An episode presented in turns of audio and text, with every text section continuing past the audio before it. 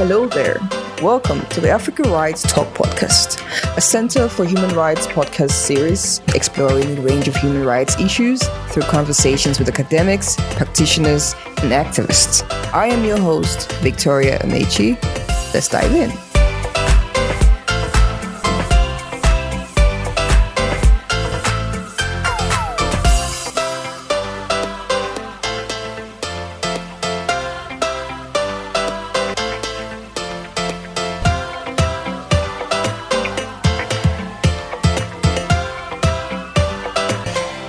Morning, Professor. Welcome to this episode of Africa Rights Talk. How are you doing this morning? I'm all right, thank you. I'm here with the Deputy Dean of the Faculty of Law, University of Pretoria. Please, Professor, please introduce yourself. Okay, my name is Charles Maimela. I'm the Deputy Dean of the Faculty of Law. I've been in this role for over close to three years now, and still going strong by the day. And also, as the Deputy Dean, my aim is to oversee teaching and learning in the faculty and also to assist the Dean with the realization of the strategic objective of the faculty aligned to that of the broader university. And I'm part and parcel of the management team of the faculty, uh, which comprises of HODs of various departments, uh, directors, also the director for the Center of, of Human Rights is also part of the management team of the of the faculty. Interesting, that's great. There was a book launch last month. Can you talk about this book and give some insights into this book? We launched a book launch, which was a collection of our experiences in terms of teaching and learning in the, in the faculty during the COVID 19 as we are preparing or we are post the COVID 19 pandemic.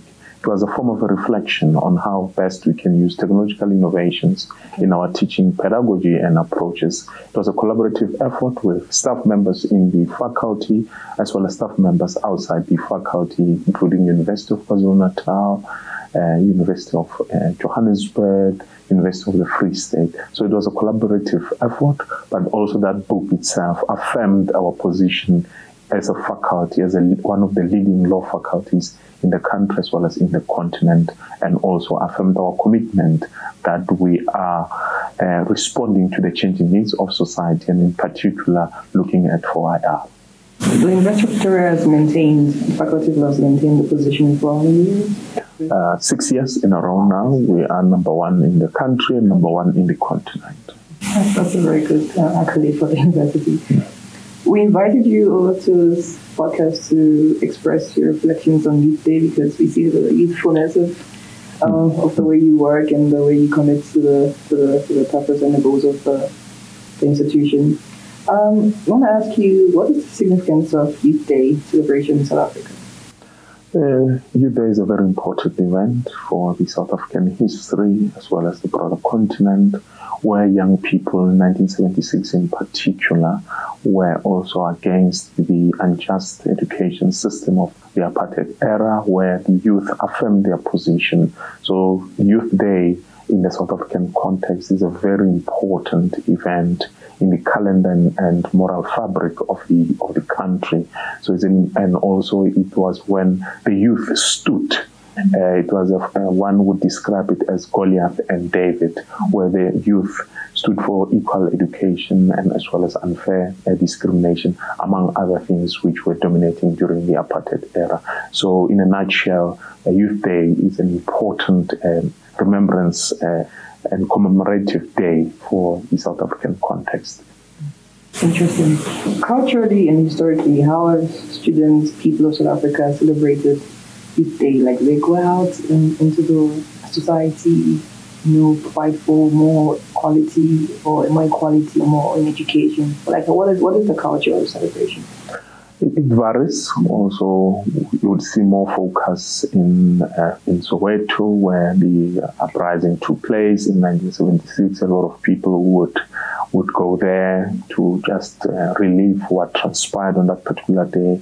But different communities celebrate it differently, where youth have symposiums, where youth have uh, dialogue sessions, where youth participate in a number of cultural events, sports activities, uh, educational activities, among other things, to really celebrate uh, this uh, significance of Youth Day, but also, hence, you can't celebrate Youth uh, Day and their contribution only on the 16th of June, and hence June is uh, considered as Youth Month in order to capture the essence of youth and also for the youth to also reflect on their contribution in the state of affairs of the country. So you're saying that um, the way we celebrate Youth Day should not be focused on just the, the history of it, but also like the accomplishments and the future of our youth.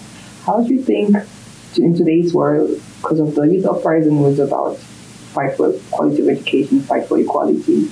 How do you think uh, the youth, if you look at back and what's happening now, how do you think the youth have overcome these challenges and these fights and these um, disparities and inequalities when it comes to education and quality of education?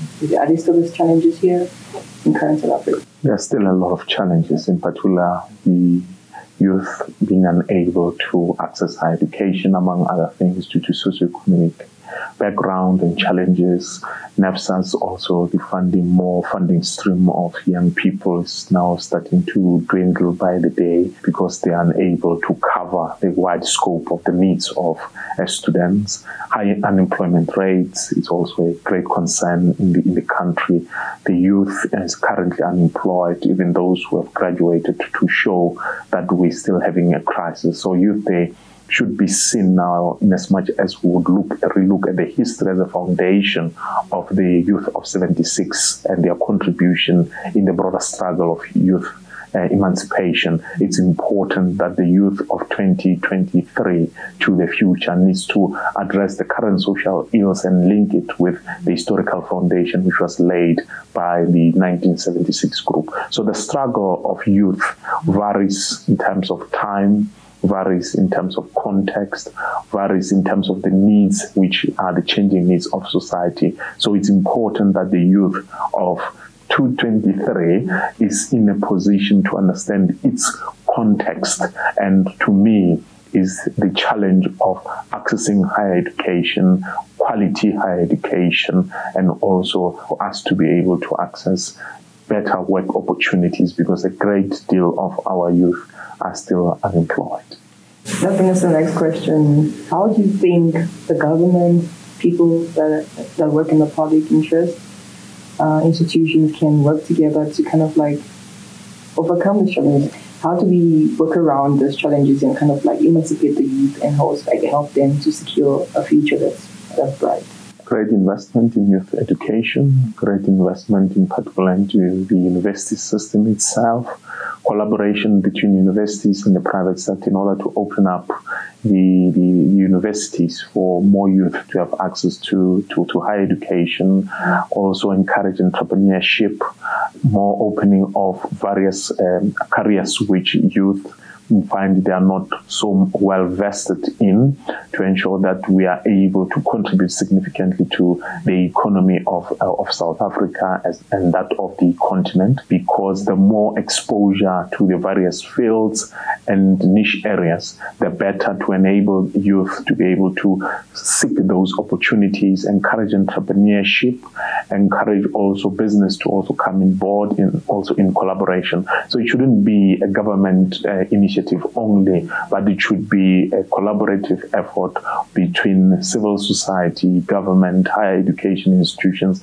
and the broader uh, community. But most importantly, also uh, business must also play a, a leading role to enable youth to, to be given the, the, the opportunities which they really uh, deserve. But most importantly, also to give youth an opportunity to participate in these strategic roles and these uh, strategic positions. Uh, the fact that the person is young it doesn't mean they shouldn't be entrusted with huge responsibilities as long as they have they are qualified and have the necessary competencies to fulfill that particular role. I think that also should be an opportunity to tap into the capabilities of youth. And also there should not be the stigma of a youth being uh, young for them to be afforded uh, higher positions. For example the position which i currently hold now it's also affirmation that the youth can be able to excel in their respective portfolios yeah. when afforded the opportunity. That was basically the reason behind me choosing you to come on the podcast because of, I'm very inspired by you, like as a, as a young man who has assumed this very big position, one of the first black men to ever assume deputy dean position at a very historically white institution. Um, thank you for the inspirational message you're giving to the youth. And also, one last thing I want to ask: What are your concluding remarks, words of uh, hope for the youth as they celebrate uh, Youth Day? My message to the youth, to my peers out there, is there is hope. There is, uh, we are the hope, we are the future of the country we need to continue to brighten the corners we find ourselves on a daily basis. We need to ensure that in our engagements, in our work, in our studies, we give it our all in order to emancipate the youth that is coming.